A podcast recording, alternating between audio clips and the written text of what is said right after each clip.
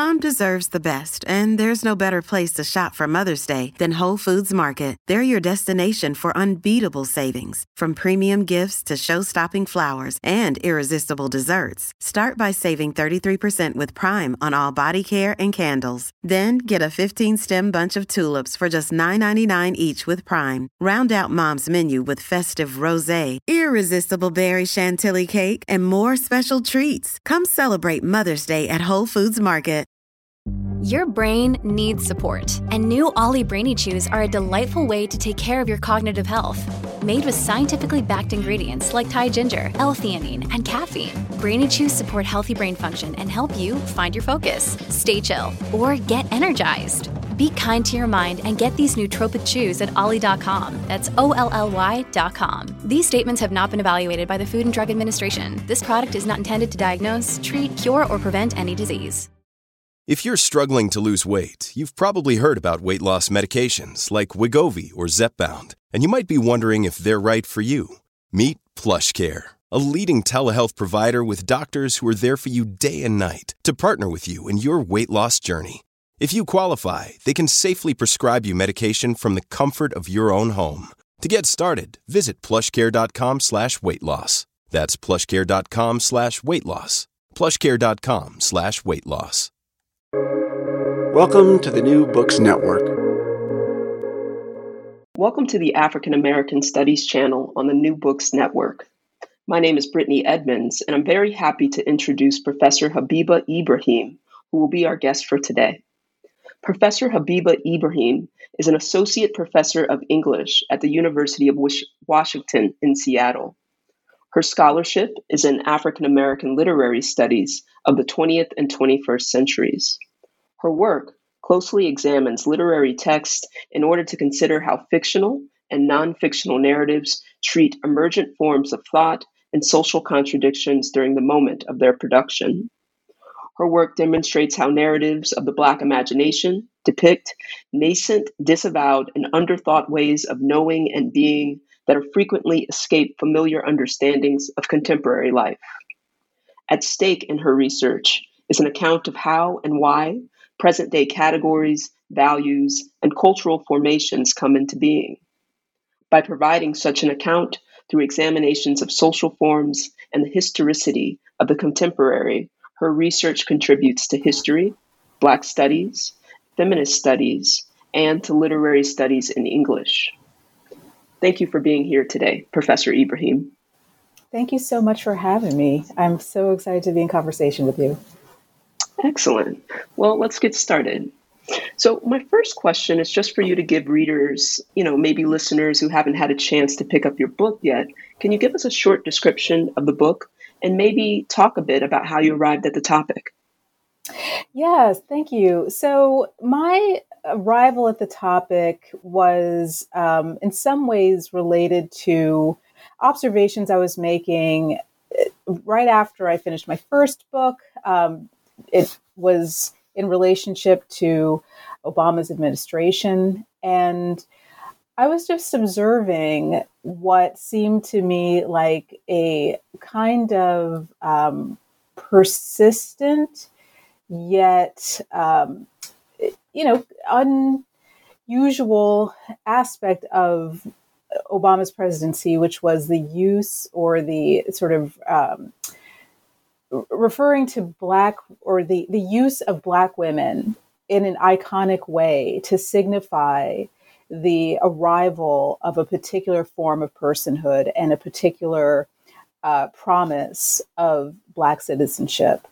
So, the end of my first book deals with the figure of Ann Nixon Cooper that he refers to in his victory speech in 2008. And the the story around her has to do with her very long lived life. She's 106 years old. And ultimately, the fulfillment of deferred freedom culminates in her capacity to vote for the first Black president, right? And so, in a sense, I just had this kind of casual preoccupation with the way that Black women, at least for Obama, had a sort of symbolic, symbolic force with regard to a particular capacity to signify the arrival of full personhood, the arrival of full citizenship, the arrival of full humanity for Black people, right? It wasn't necessarily rooted in his own masculinity or his own status as president. It was, you know, iconically, you know, sort of congealed in this figure of aged Black womanhood.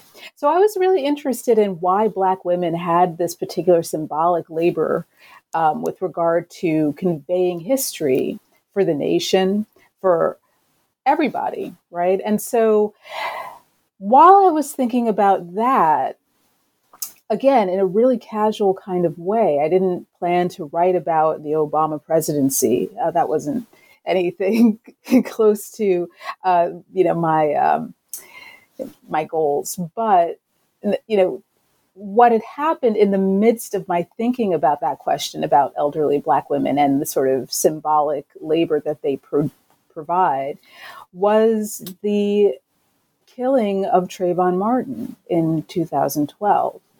And so, what seemed to me like an inflection point was structured around at once the kind of end of a particular era in which we were invited to think about the fulfillment of Black citizenship and Black personhood and Black humanity in what had been called the post racial era, right? And the post racial was supposed to signify the end of a particular trajectory, a liberatory trajectory, and the beginning of another era in which those who were you know, neutrally, just in a kind of um, objective sense, worthy of protection, were being killed in the streets, right? So, in a sense, the new kind of moment was one that became conspicuous to me because of the way that it arose as a result of this pervasive question, which is why aren't Black children seen as children? it was a kind of observation that was being made very collectively in social media, in you know varying news outlets. This observation that Black children are denied a childhood, are not perceived as being children, are not granted as a result the protections that children are legally and customarily provided. And so I kind of was in this space or thinking through this space when we reached the end of an era of, you know, per, so-called fulfillment, right, and the beginning of another where all of the vulnerabilities of Black life are laid bare by virtue of, you know, the symbolic, you know, uh, non-protection of Black children in particular, and the way we can't see childhood, and so as a result of this inflection point, I really started to think about this question of what age does to allow us to see such social contradictions.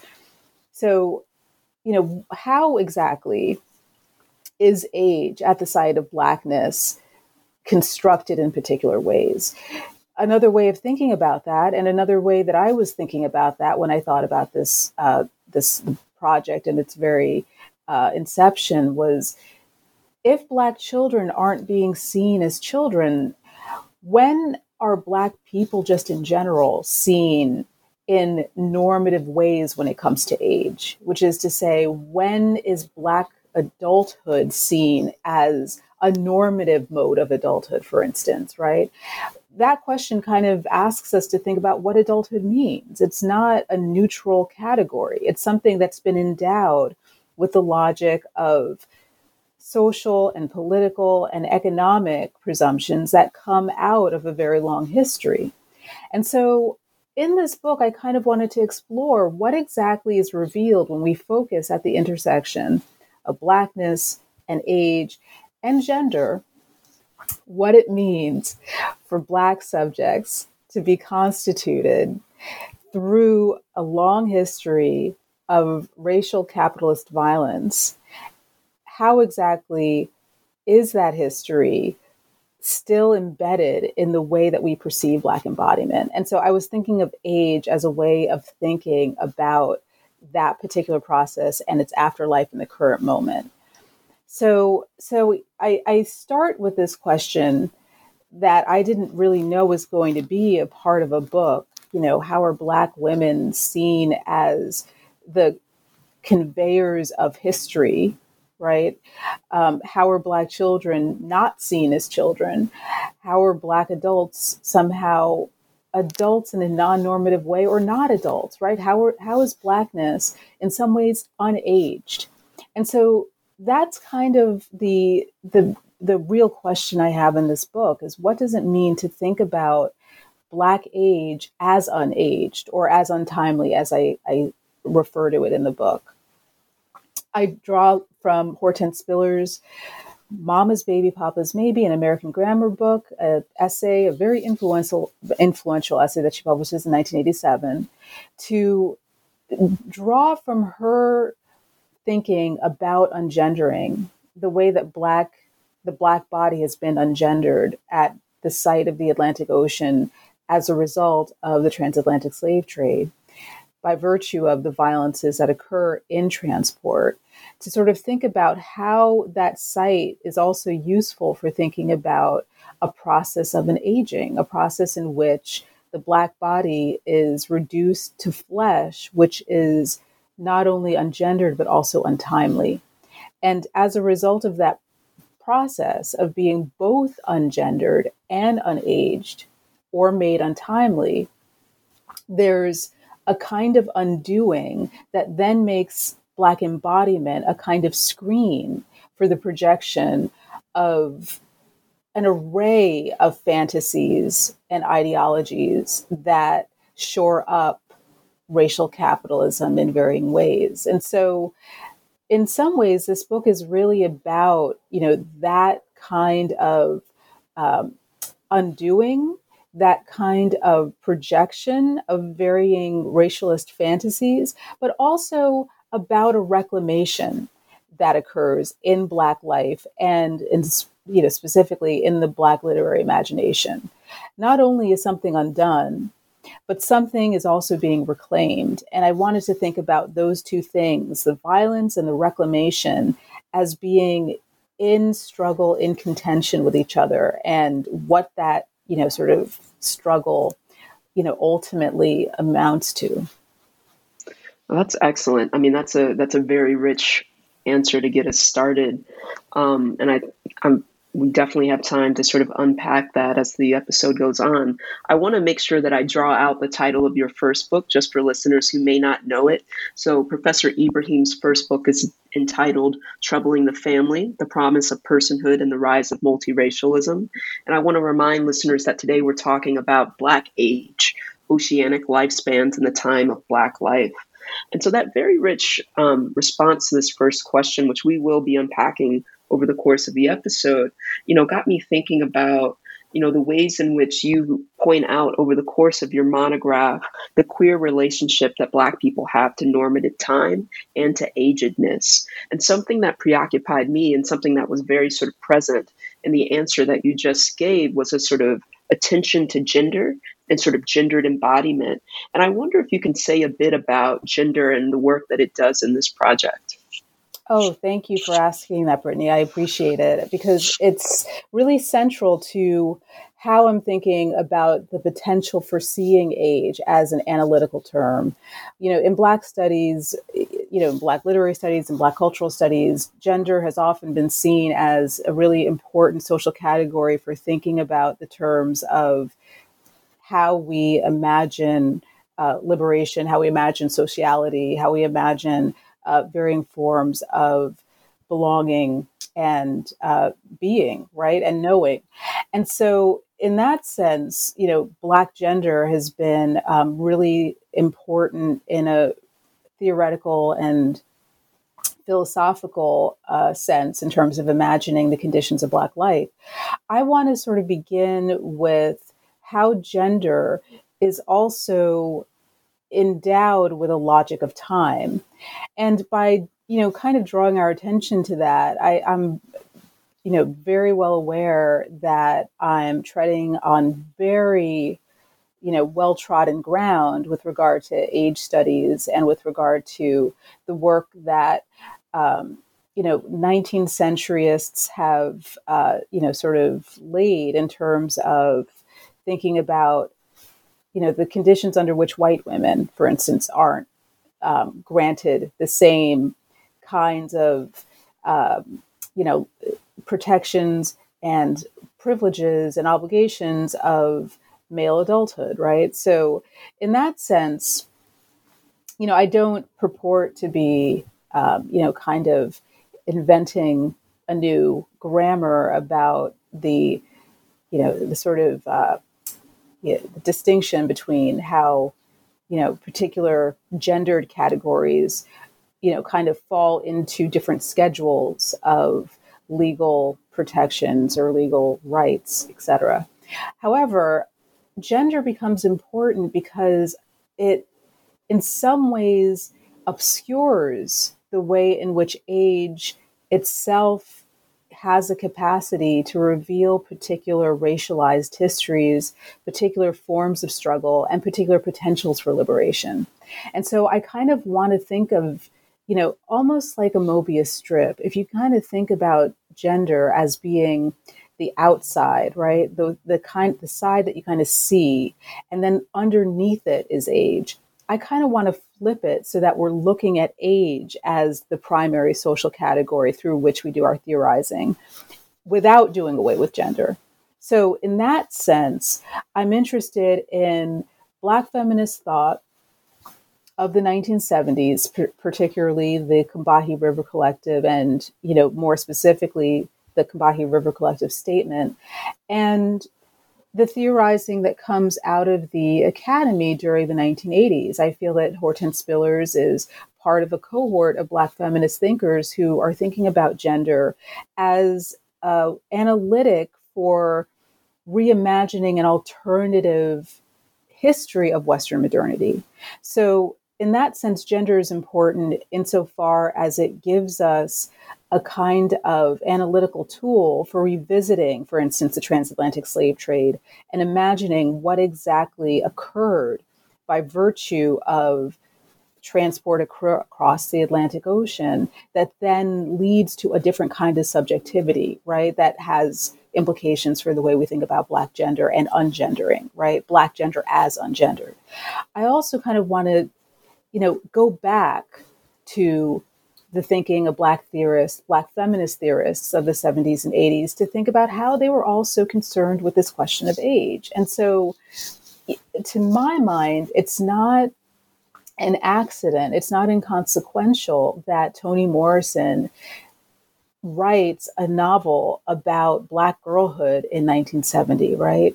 I mean, or publishes this novel that Black girlhood is a gendered category, but it's also an aged category, right? And in so being, the way in which Black girlhood is aged gives us a way of thinking about how that particular way of being a subject opens up a possibility that is foreclosed if we're only forced to think about the liberal subject par excellence who is generally white and male and adult, right? And so I kind of want to think about these moments where, you know, Michelle Wallace writes in an essay that's included in all the, I'm going to botch the title, unfortunately, right? All the uh, women are white, all the blacks are men, but some of us are brave. And, you know, she's describing that game that she and her sister play where they tie scarves to their braids to sort of you know um, you know append their embodiment with femininity right? That in a sense it's that idea of you know it's the idea of long hair but it's also the idea of whiteness and it's also the idea of being in some ways um, connected to a trajectory in which Black girlhood is almost foreclosed from. If the question is, if all the women are white, what does it mean to grow into womanhood? Which is to say, what does it mean to grow into adult femininity if you're Black? Right? What does adulthood mean for Black women? So, in a sense, I was interested in thinking about how gender gives us an opportunity to think about an alter a, com- a companion analytic that does a kind of work that's been under uh, you know underexplored. What if we were to first think of age in addition to gender?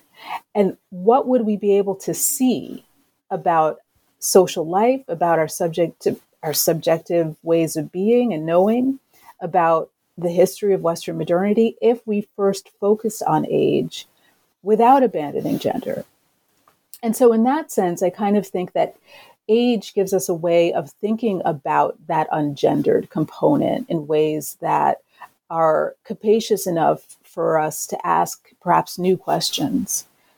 Um, yeah. Yeah, I love that response. And I love the idea of this monograph of Black age as giving us, you know, another concept, another analytic um, with which to rewrite, you know, the history of Western modernity, right? Another sort of vantage point to sort of look at Western modernity and to sort of critique some of the categories that it's given us. Um, I also think it's interesting that how you're using it to sort of theorize Black life and Black lifespans. And so I just think I think it's great that you've identified age itself and Black age especially as sort of you're elevating that to the space of an analytic. So I want to kind of back out just a bit. And I'm curious if you could tell us about the monograph. So you already talked about Toni Morrison a bit, uh, but excuse me, an epigraph. There's an epigraph that opens your book and it reads As the original locus of the human race, Africa is ancient.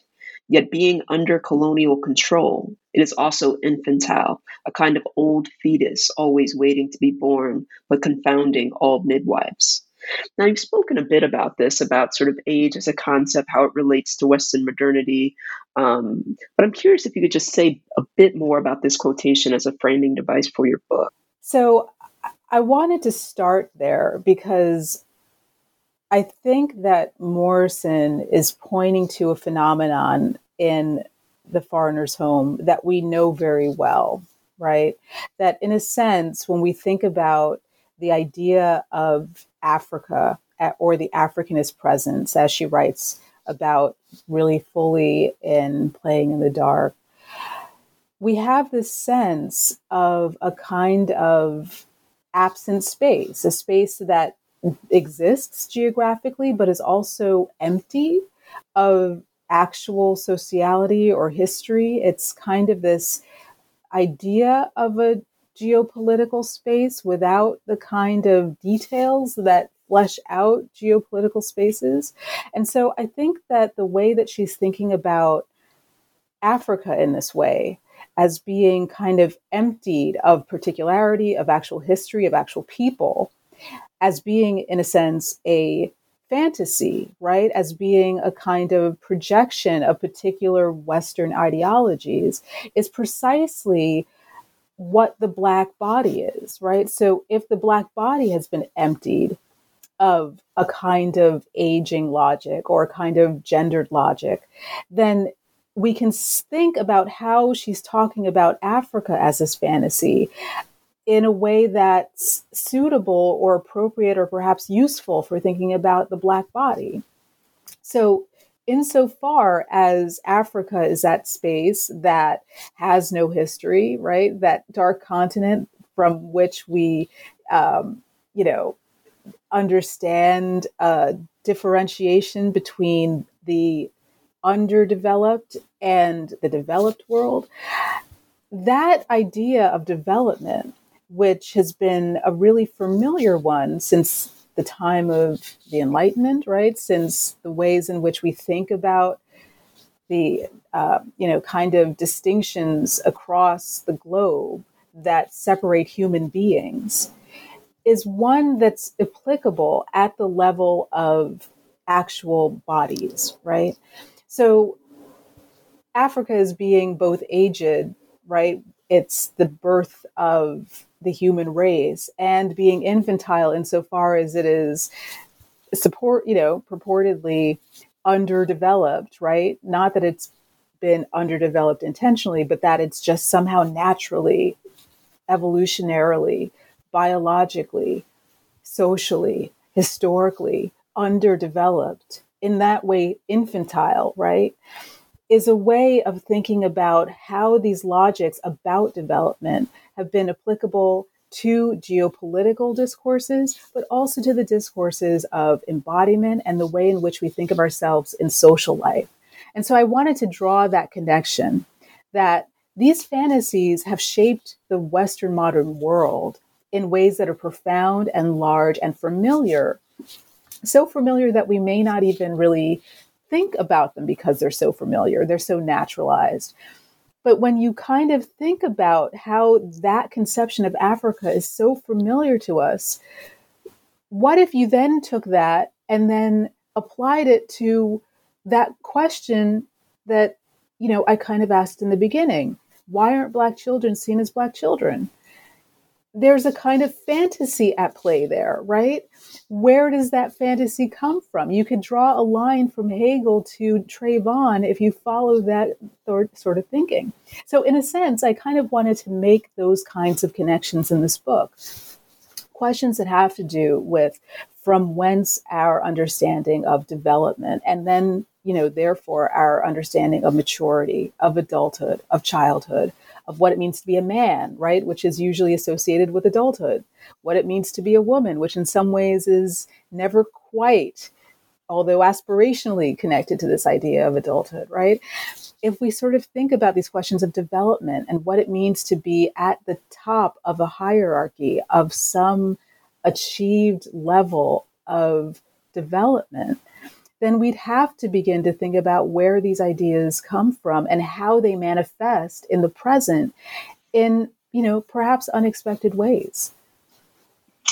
Yeah, you know, another very rich answer. I was really struck, you know, when I was reading your introduction by your ability to take, like you said, sort of ideas, concepts, sort of social knowledge that we have to take it and sort of illuminate it critically. And so, what you've done with that that epigraph is is a really great example. Like I really love how you how you drew out development as a sort of key concept that's really influencing all these arenas of human activity, but also our ability to comment on those arenas sort of intellectually. And so that's a really rich part of your book as well, which we're going to get into. Um, but I just wanted to point that out. Like while I was reading your books, especially, you know, I remember I was sort of very early in it. You know, I hit like where you were talking about these idiomatic phrases or these sort of common ways we have of talking about Black life. And I was like, yeah, that's true. And I've never thought about that critically. So, like, Black don't crack, this idea of Black children as adults, this idea that Black adults are infantile. And so I just wanted to really draw out that you have a just incredible talent for taking what seemed to us as kind of just sort of idiomatic forms of knowledge and saying, well, actually, there's this long history um, that's tied to the development of Western thought, and it all hinges on the idea of development. Um, so, just to pivot away from there, I wonder if you could tell us a bit about the concept of the oceanic. It shows up in the title of your book, and it also seems central to your theorizing about Black age. And so, you talk about the Atlantic Ocean as an alternate cradle of modernity. And I wonder if you could just tell our listeners a bit more about how the oceanic allows you to sort of differently theorize Black subjectivity and also narratives of modernity, and then also, finally, of course, Black age. Mm, thank you. Yeah, so the oceanic is a concept um, that I really wanted to um, sort of draw from in my you know kind of engagement with Hortense Spillers' work. And so when Spillers is talking about being in the oceanic in Mama's Baby, Papa's Maybe, you know, she's referring to what it's like for human beings having been taken from a social context, transformed from human beings into cargo in the slave ship, and then suspended in the ocean, right? And so, in that sense, she's referring to this very specific historical condition in relationship to Sigmund Freud's co- concept of the oceanic feeling when Freud is speaking about the oceanic feeling, Freud is referring to this kind of sense of religiosity that is present in the adult that's normal, right? The healthy, normal adult. that nonetheless defies what characterizes um, the psychic life of normative adults, which is to say, having a strong sense of ego or individuation. So Spillers is referring, I mean, there are layers and layers, right? Spillers is referring to Freud when she's referring to the oceanic, right? That these bodies transformed into cargo in transit are undifferentiated in the same way that someone who has this oceanic feeling of religiosity, of being connected to others in a way that does away with the ego, right? That to have this sense of being connected to others and to a, a presence that's outside of you, right? Like God, to be connected to this idea of um, something that's not you, right? Is for Freud this kind of uh, problem, right? It's a, it's what does it mean to be a healthy adult with a healthy ego, and at the same time to have this feeling of non-differentiation, right? The, the problem or the reason why it emerges as a problem for him is because to be non differentiated in that way, to be connected to others, is infantile, right? The non differentiation of the oceanic feeling is connected to this pre ego stage of the infant being non differentiated from the mother. So in Freud, that manifests in the mother's breast, right? The child gets its needs met by the figure of the mother and doesn't really know that there's a difference between it and this other figure, right? The child feels a kind of non differentiated connection to the mother, right? And to the mother's body. And so, because Freud is thinking about the oceanic feeling in terms of a kind of scale of development, right? That how is it that the normative adult with a healthy, strong, individuated ego can feel non-connected? Suggests that that feeling of not of of, of non-differentiation is not only you know infantile but is also racialized as a result of being infantile which is to say that freud is drawing from a logic of evolution in which human beings are ordered according to a hierarchy of development. And so, in that sense, to be non differentiated, to have this sense of connection to others, right? And to be infantile as a result of that is also on a lower frequency to think about being racialized in a way that the Western European man isn't, right? So Spillers I mean, I'm going back and forth because what she does is complicated. And so my thinking about it is forced to be as complicated as she demands that it is, right? To be in the non differentiated space of the oceanic as cargo, in some ways, draws us to this logic of being unaged insofar as one is forced to reckon with this idea of being non differentiated and potentially adult, right? So, like, in a sense, if you're in that space of non differentiation and you're thinking along with Freud, right? That forecloses the possibility of adulthood. And so that undoing that I describe as un, unaging, right, in addition to being ungendered, I think carries this connotation of unaging as thinking about this foreclosure of a particular idea of what it is to be an adult, an individuated ego, or in a kind of liberal humanist vein, an individual who's capable of being a citizen, having rights, being able to act individually and autonomously, being able to own property, all of the ways in which we think about the way an adult is, is sort of uh, a socially, you know, sort of legible concept has to do with individuation, right? That adulthood is individuated. So to make this you know this is very uh, you know i hope this is you know clear but in a sense i go to the oceanic to open up what is i think an embedded problem.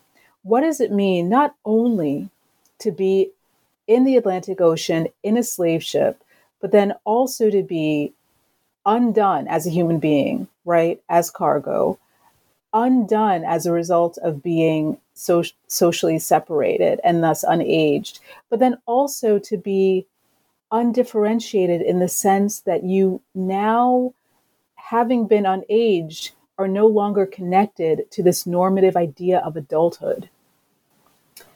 As cargo, you're connected to other cargo. You're actually chained to other cargo, right? You're actually stowed with other cargo. You're non differentiated insofar as you don't have the capacity to fulfill the standards of normative adulthood or normative, you know, sort of uh, human being. What then would an alternative version of adulthood look like in that context? And so I go to the Oceanic to raise that question. What exactly happened with regard to unmaking not just human beings, not just gender, but also time? How does the Black subject coming from that particular, you know, point of history become understandable, legible as a particular version of adult that we associate with normative adulthood? It's a very similar question. In fact, I think it's a, a, question I don't want to separate from the question of gender. In Spillers, that question is once gender is ungendered, how then do we think about Black subjectivity through the concept of gender? You would have to think about gender differently.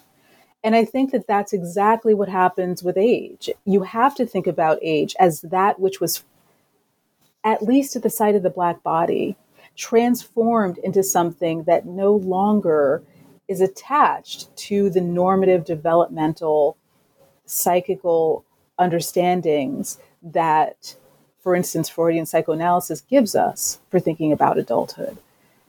And then Freud is really just a kind of stand in for other modes of Western modern thought when it comes to what constitutes the human subject, right? Or the healthy human subject. And so, yeah. Hey, it's Ryan Reynolds, and I'm here with Keith, co star of my upcoming film, If, only in theaters, May 17th. Do you want to tell people the big news? All right, I'll do it. Sign up now and you'll get unlimited for $15 a month in six months of Paramount Plus Essential Plan on us. Mintmobile.com slash switch. Upfront payment of $45 equivalent to $15 per month. Unlimited over 40 gigabytes per month. Face lower speeds. Videos at 480p. Active Mint customers by 531.24 get six months of Paramount Plus Essential Plan. Auto renews after six months. Offer ends May 31st, 2024. Separate Paramount Plus registration required. Terms and conditions apply if rated PG. Yeah, that's fascinating. Um, you know, I'm curious about an example. I want to return to an example you brought up uh, in response to the first question, the sort of, uh, you know, the woman who was 106 years old and sort of was rhetorically deployed as a confirmation of like the success of U.S. democracy. Um, I'm curious about, you know, you say black people are sort of unaged, right? And that's just a condition that they exist in um, given the conditions of, of, of, Western modernity. I'm curious about these sort of rhetorical deployments of Black people um, as a source of, of confirmation for modernity then. And I'm curious if, if there's a way to sort of read that instance where uh, sort of Obama is sort of rhetorically employing this woman to do certain kinds of national work, nation work, if there if, if black age gives us a way to sort of read it against the grain or a different way to understand that moment um, just because as you were speaking i was curious about you know then how we understand sort of black movement between what might be read as sort of normative time right their ability to sort of enter into the sort of time of, of, of liberal humanism but also their ability to exit it right mm. and i'm just mm. sort of curious if you could talk to us a bit of maybe about you know movement movement between these different forms of time, these different ways of relating to time. Oh, good. Yes, I thank you.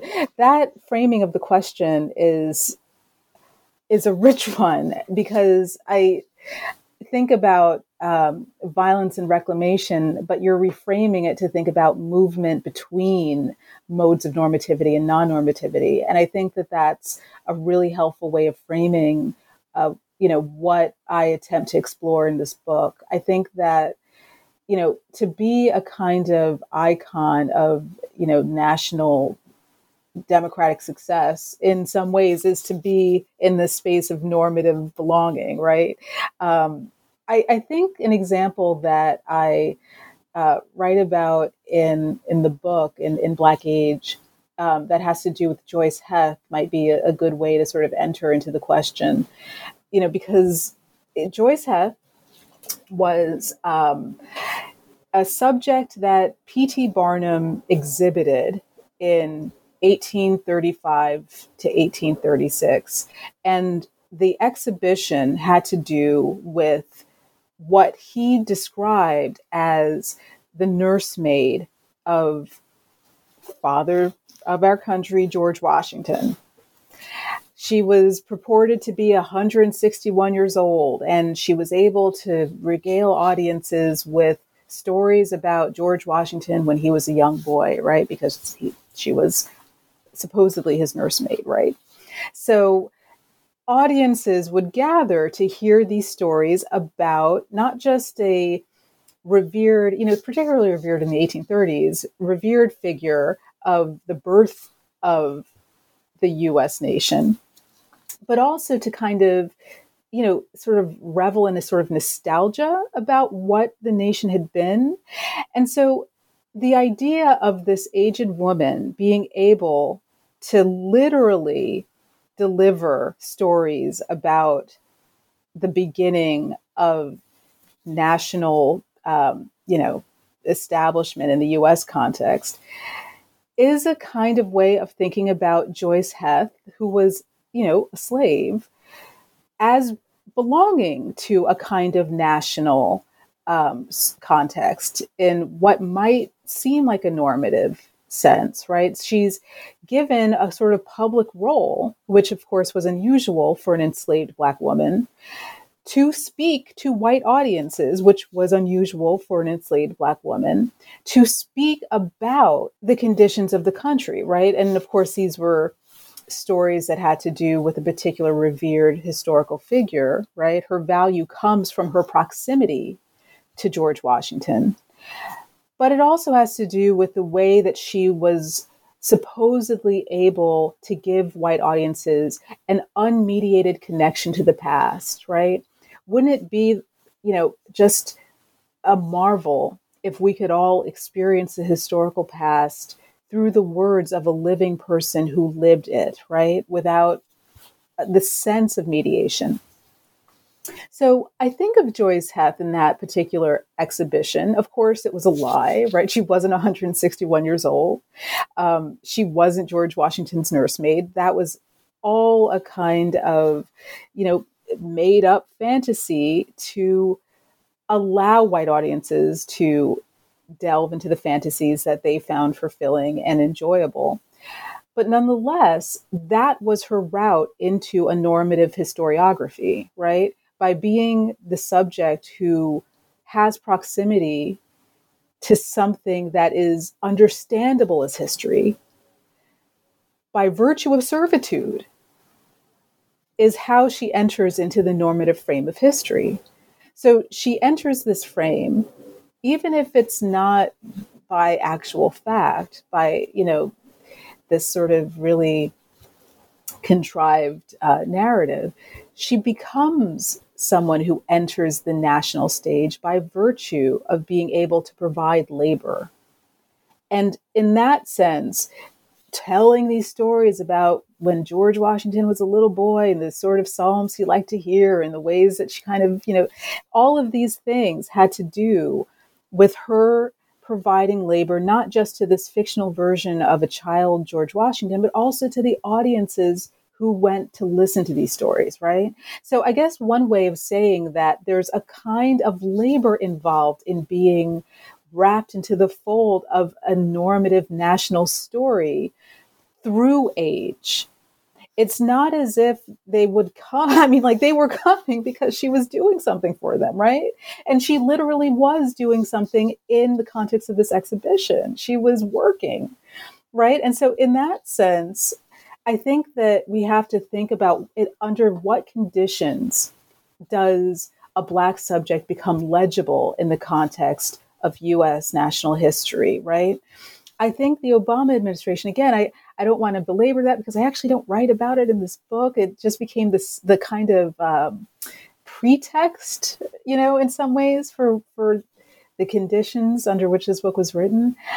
But to think about what it means for a black subject to be legible in public as a subject worthy of historical consideration has to do with the kind of labor that attends to what age allows that person to do, right? So, Black women purportedly become important when they can deliver us, right? When I say us, I mean the US national, you know, sort of citizenry, the audience for a historiography of a, of a history that's oral and written when that subject gives to us a version of a past that we would have no access to without her presence, is when her age and being and presence become valuable. And so I kind of wanted to focus in some ways on that question. I mean, I focus on it differently when it comes to uh, Devonte Hart, that boy who became famous as a result of a viral photograph that was circulated in 2014 in a photo that was named by the media the hug shared around the world, right? So it's this a black the, the photo depicts a black boy who is hugging an officer at a rally in Portland. This is around the time of Michael Brown's de- uh, murder, right? And it's part of that moment of uprising as a response. And this tearful boy is being hugged by this officer who is wearing a helmet. The shield is is like pushed up so you can see his face, but nonetheless, he's wearing a uniform. And so, you know, in relation to Joice Heth, you might think, how did Devonte Hart become visible to us, right? He entered the frame of our consciousness as a result of doing a kind of work for us, right? He was the forgiving Black subject who could enter the embrace of a police officer, by proxy, the state, by proxy, a kind of narrative of white innocence. And so, in that sense, I kind of read Devonte not as being you know, sort of legible to us as a black boy who, in his own right, is deserving of protection and concern, but as a black subject who could be of any age that's asked to do a particular kind of labor for a US population, a US public that entails a, a, a, a telling of a story about the nation itself.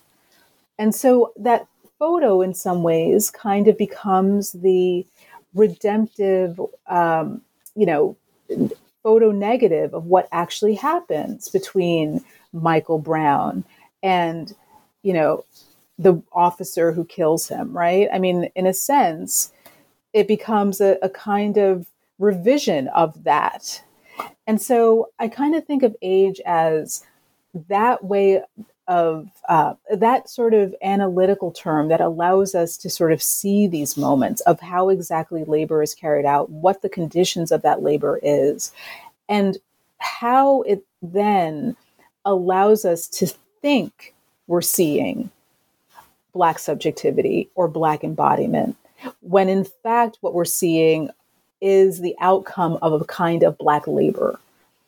And so that's kind of how I see this sort of moving between normativity and non normativity is that, in a sense, both Joice Heth and Devonte Hart seemed like they were included, right? I mean, normativity in some ways when it comes to to blackness is about inclusion, right? Right? If you're included in particular spaces, if you're included in particular narratives, then you can be included in particular versions of normative time. But that inclusion came with the conditions of being exceptional, of being exceptionally able to provide a labor that in some ways was inhuman. No one was 161 years old, right? I mean, so at any rate, that's kind of how I think about that question in this book. Yeah, no, that's a that's a great um, answer. As you were speaking about uh, the non-normativity of Black age and how it becomes serviceable to liberal humanism, you know, a bunch of different images were, were flashing through my mind. Like one of the things that always annoys me is how uh, on the cover of Uncle Tom's Cabin, like Uncle Tom is always figured as a very old man, but he's not a very old man in the book. Mm-hmm. Um, and then I thought about, you know, little Annie dancing alongside a grown man. And then my mind flashed to Uncle Ben. You know, it's just like, just thinking about sort of always um, the non normativity of Black age sort of being in service of a kind of white innocence and a kind of liberal humanist project. I thought that was a, a wonderful, and you just had me just set my mind off in a bunch of different directions.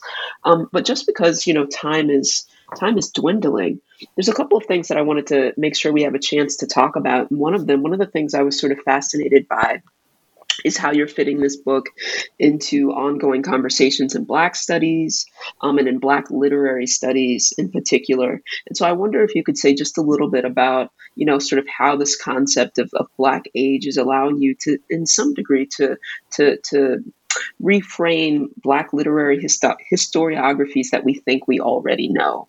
Um, yeah. Mm. Yes, thank you for that. Um, in, insofar as I think that we are very uh, well familiar with the analytic of gender.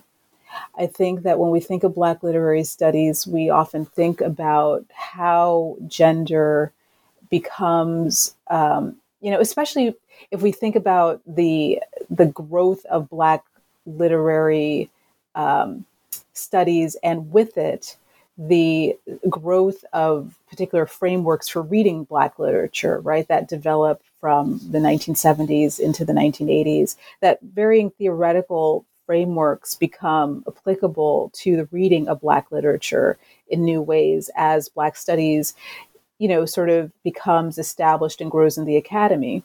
And so, with that, with that sort of development of Black literary studies as an academic disciplinary space is a kind of development with the ways in which we read Black literature. And so I think that gender has been really an important part of the development of how we've read Black literature through varying theoretical frames.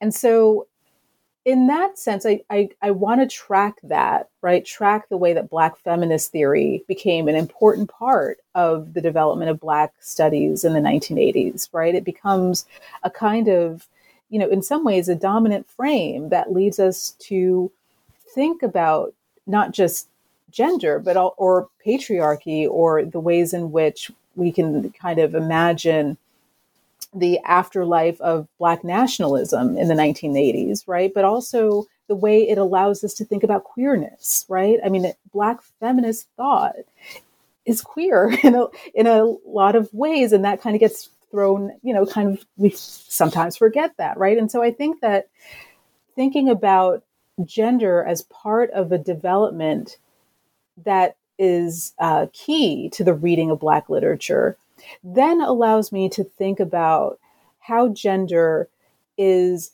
connected to this question of age.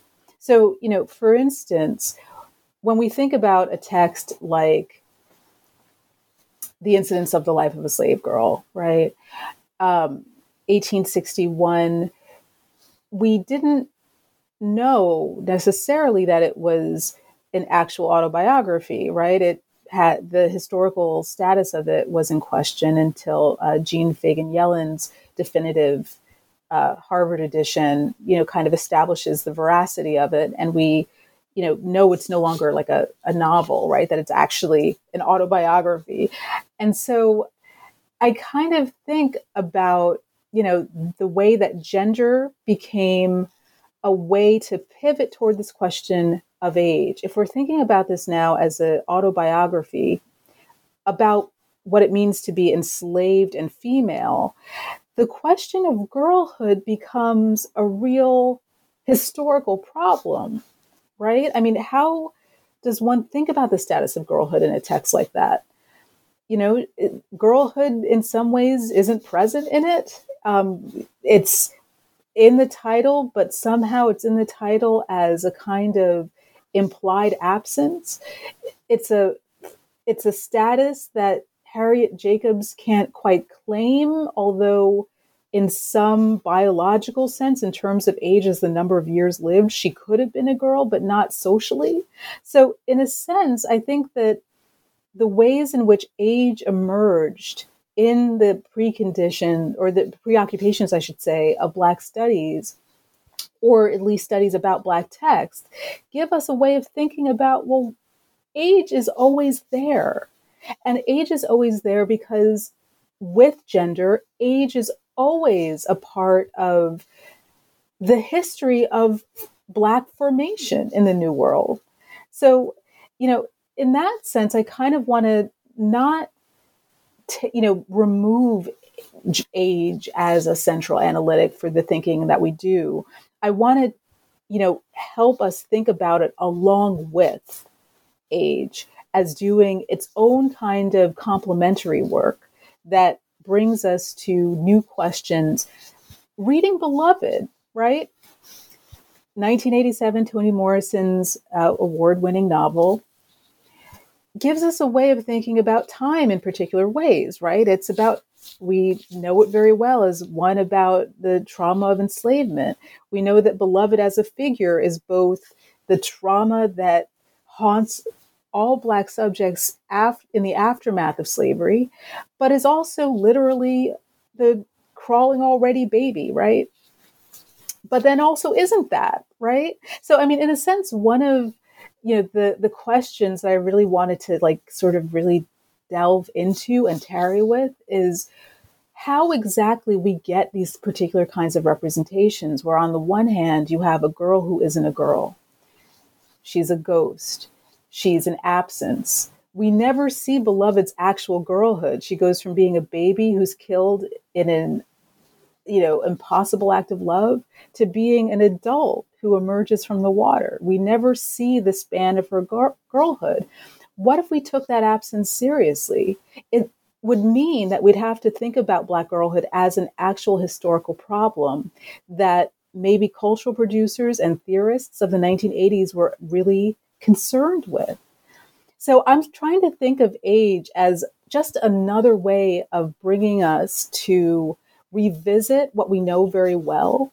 You know, we all know about, uh, you know, especially in Black studies, right? We know these texts. We there's nothing I could say about Toni Morrison that would be a surprise in some ways, right? But in the sense, there's a lot we don't know because it becomes so obvious that it escapes our investigation. And that's what age I'm hoping helps us to address. What exactly do we don't see because we see it so often?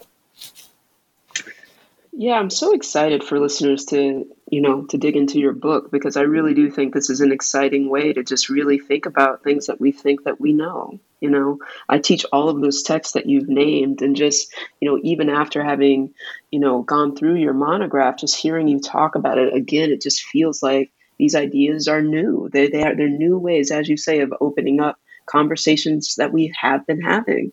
Um, and so one thing I want us to do before we close out is I want you to say a little bit about how you structure your chapters because I feel like in that there is a critique of, you know, sort of normative time. And I want readers and listeners to, to really hear you, um, you know, talk about that kind of what you say in the introduction is that intentional way of framing your chapters across, you know, long stretches of time, you know, and working in that way. I wonder if you could just tell us a bit about that.